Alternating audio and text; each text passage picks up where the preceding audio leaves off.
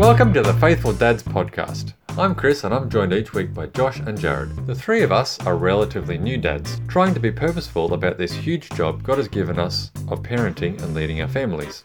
We'd love for you to listen in to our conversations as we set aside time to think through what we are doing as dads. We are not experts on the Bible or on fatherhood. We are not even that experienced. Our intention is not to teach or to prescribe the best way of doing things. We started this podcast because we know how helpful it can be just to talk things through with people who are on the same page. And if we can be part of what gets you thinking and chatting about godly fatherhood with people in your own life, then we'd be stoked. Hit up our Instagram or Facebook at Faithful Dads to give us your thoughts on our conversation. We would genuinely love to hear from you.